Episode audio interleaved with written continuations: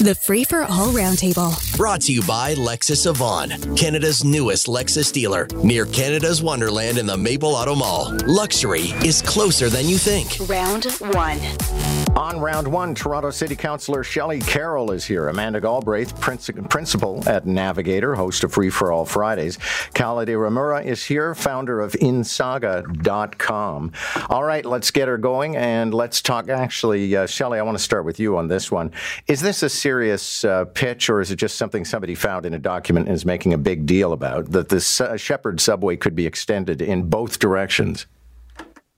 Uh, no, it's it's actually a, a lesser known part of the Metrolinx plan. When uh, when the big uh, the Move twenty twenty was released, when uh, Premier Ford was first elected, uh, it was there, but it was a perforated line where all the other lines were solid.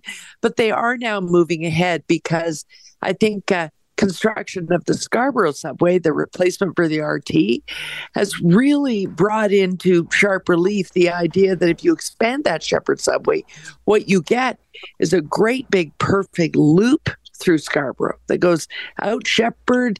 Uh, you can get all the way out to McCowan and then all the way down and, and back onto line two. And so you would be creating massive mobility for, for one of the fastest growing parts of the city. Yeah, Amanda, Scarborough has kind of been an orphan stepchild when it comes to transit. This would definitely improve things.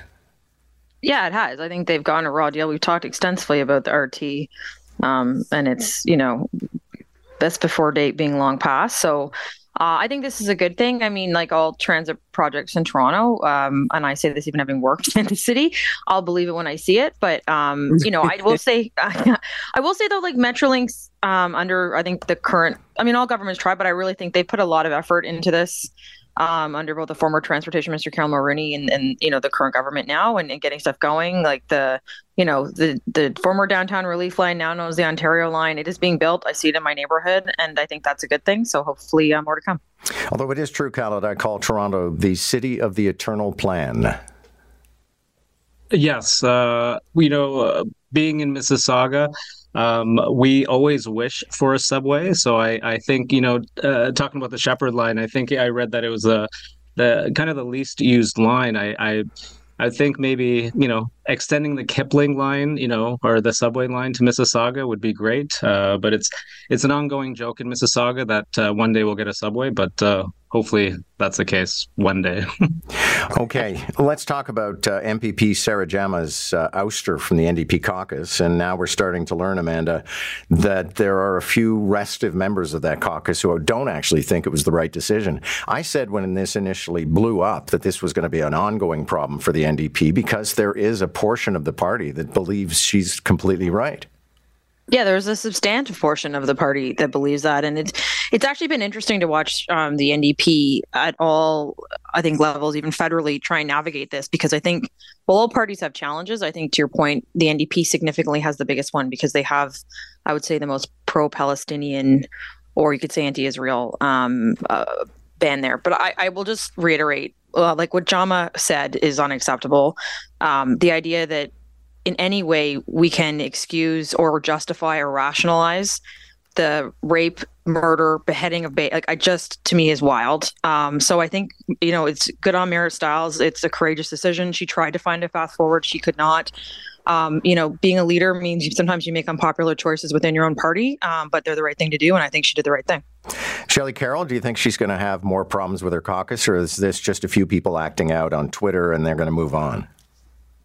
Well, if it makes them have to sit down as a caucus and figure out what is the way forward, how do we uh, speak to this when we, we're called upon to speak to it in our communities, um, then, then they need to get on with that. Because the issue uh, uh, has always been for, for M P P Jama is, is you know, not uh, not feeling for uh, um, Palestinians in the way they may have been dealt with in history, but tempering the remarks to, to uh, take into account um, Hamas getting control of their government and then uh, committing these heinous acts. and and you have to be be willing to taper, temper your remarks to, to take account of that. And that's the thing she seemed to be unwilling to do. And so if they sit down now and talk about, we may have to talk about this in our, in our community because it, it has been our position. We are pro-Palestinian, but now we have to decide how we talk about it in the community so as not to cause pain. Uh, because the, the thing is, we're we're in Ontario. We have, you know, diaspora from um, from Israel and from Palestine.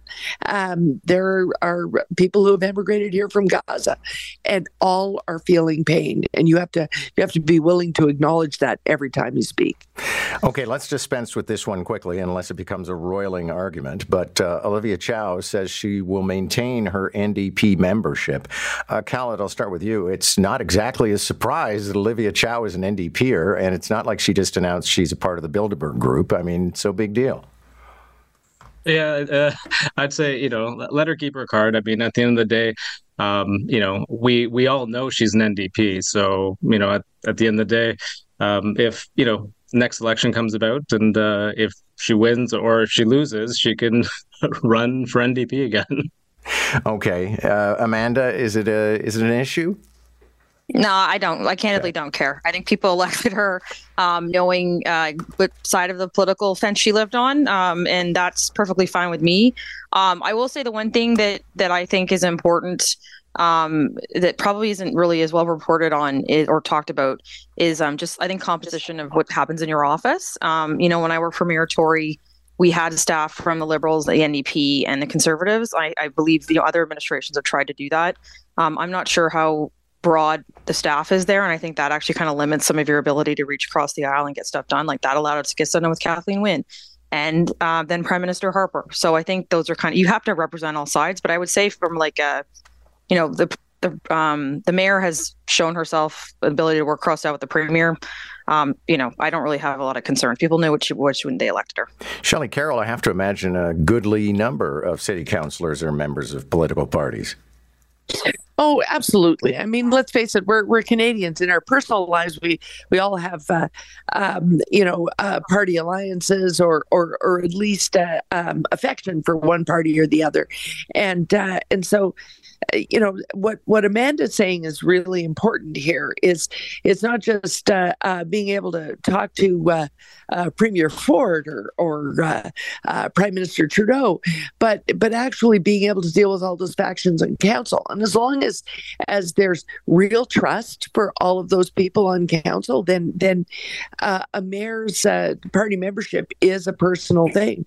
Um, I've, I've worked for, for mayors with, with all different kinds of memberships now. Now and and uh, I find that uh, you know, some of them do let their cards lapse simply because they're so busy being mayor they never get around to going near their party in the time that they're in the mayor's office. Okay, so let's jump to uh, the world of medicine. And just when you think things couldn't get any worse, it appears that they are getting worse in terms of access to family doctors. One in four Ontarians could be without a family doctor in three years. It's interesting, the coverage that we sent for your consideration this morning, and uh, Khaled, I'll start with you on this one. It, it profiles a, a doctor who says she spends nineteen hours a week on paperwork, and so she just doesn't have time for her patients. She's fairly early in her career, but she's thinking of getting out of it. Uh, well, I definitely believe that. Um, I moved to uh, kind of the really west side of Mississauga, and it's t- it's taken me two years to find a family doctor. Um, and I've been through three or four doctors along the way over the last two years. Um, and finally, just last like two weeks ago, I found a family doctor. So, and yeah, I think it's it's a huge issue. I'm uh, actually in uh, Sault Ste. Marie right now. Um, uh, was staying with a friend of mine up here, and they were saying that uh, it takes, you know, they have to travel two, three hours to see a doctor. So it's it's a major issue here. Shelley Carroll, I don't know what the fix necessarily is. I mean, one would be we've got to find a way to make the workload lighter, and I can't believe there's still paperwork. Why aren't people just filling out on-screen forms that could be filled, you know, half of it could be done with an F key? Well, and, and that's exactly what's going to happen to our service over time.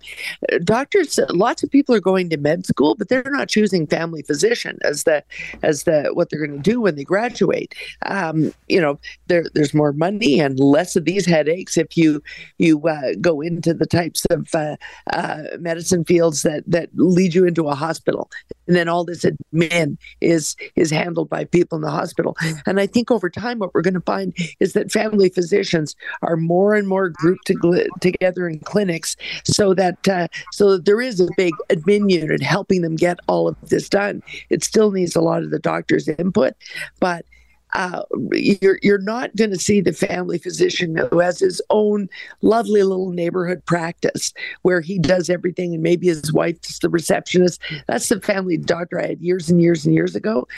That's simply going to disappear, because as we computerize, we think it will be easier.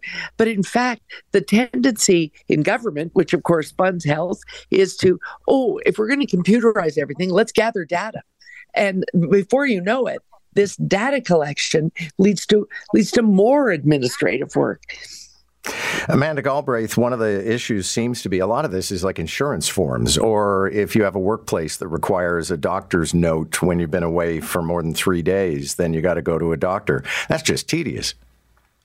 Yeah, I guess it's, it's tedious. And, you know, I think we should let doctors be doctors as much as possible. So if they need to look at the service model, um, that's fine. I, I'm a member of a family health team, which I know, I think, the provincial government doesn't do anymore, um, which is actually too bad, because I um, I love it there. Um, you know, if I can't see my primary physician, I see another physician, um, mm-hmm. you know, within twenty-four hours, and um, we get great service. The only kind of weird thing is um, to, to, I think, all points about technology. Um, you know, I'm doing vaccinations for my son right now, and basically I have to keep a paper record, like those old cards, because mm-hmm. if I don't, we just don't have one. So I think there's a lot of gaps in our health system, but I think people having family doctors should be job number one. Uh, let me stick with you, Amanda, for a second, because uh, you're, you know, you've, you like pop culture, and apparently we have a new phrase. Uh, Sophie Grégoire Trudeau has repartnered. Uh, we're learning in divorce documents from a woman who divorced a doctor that he's involved with a high-profile individual who requires public security, and so people went through that document and said, "Oh, okay, that has to be Sophie Grégoire." But I don't know. Is this the new uncoupling? Conscious uncoupling? Maybe. I like. I don't know. I didn't know I could say repartner back in the day, although I repartnered quite a bit pre- after my different scenarios. So, uh, but, um, you know, I, first of all, no, by the way, it's, this is not a Sophie Grégoire Trudeau term. This is the term from the um, the wife yes. of the person she may have repart- ex-wife of the person she repartnered with. So we should just be clear. She's not making up these things. Um, yeah, I mean, I think this is amusing um, to a certain degree, the term itself. But, you know, bottom line is, I think being the spouse of a political A person, especially the Prime Minister, has got to be really tough. I can't imagine what they've gone through as a family. So I hope she's happy, and I hope she gets as much privacy as she can. And it's, uh, you know, unfortunate these court documents were made public, but, uh, you know, people do what they do in these scenarios. Yeah, Shelley Carroll, I think people are going to feel a little grubby in talking about this, but let's face it, they're going to talk about it. Yeah, yeah. Um, because people have been wondering all along. There's there's no way you can avoid that. Um, you know, at the end of the day, when when when famous people break up, people get salacious about it. They they want to know why, and uh, uh, you know, it. Uh, uh, there there are many layers. Even if there is a repartnering, the the why is really how did that come to happen, and it's personal. And so you're you're never really going to know. But we do know this. We know that to have a marriage in that much of a spotlight is extremely difficult. Those who've succeeded in doing it and come out the the other uh, end of a political career or, a, or a, a show business career and remain married are rare, and, and even they will tell you it's hard. So, you know, if there was a repartnering, uh, there are probably many factors that led into it. Thank you all. Good to have you. And of course, some people are going to make a squawk about the security that is still required for Sophie Grégoire, but uh, she is still actually on paper married to the Prime Minister. Catch the Roundtable, round one at seven forty-five, round two at eight forty-five. Weekday mornings on More in the Morning. News Talk ten ten, Toronto.